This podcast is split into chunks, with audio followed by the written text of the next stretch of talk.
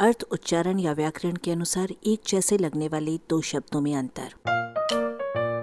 अपनी हिंदी सुधारें। प्रभाकर और दिवाकर। शीर्षक के शब्दों को कुछ क्षणों के लिए छोड़कर अन्य सूर्यवाची शब्दों में से केवल दिन से बनने वाले विविध शब्दों को यहाँ सुनिए और थकिए।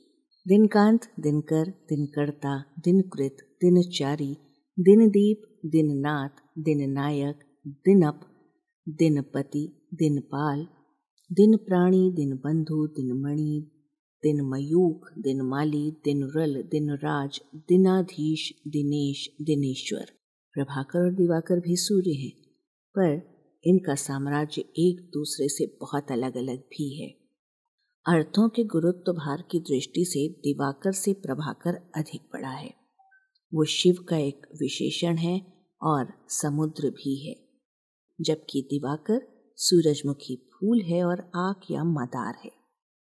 दिवा दिवस है, प्रभा आकाश है।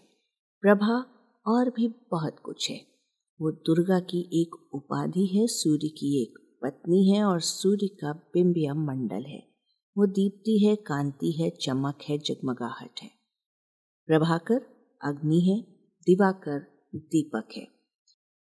इसमें कोई संदेह नहीं कि दीपक जलते ही दिन जैसा लगने तो लगता है। प्रभाकर चंद्रमा भी है जो दिवाकर नहीं है। दिवाकर कौआ है। मानो कौवे की प्रातःकालीन गाँव गाँव से ही दिन निकलता हो।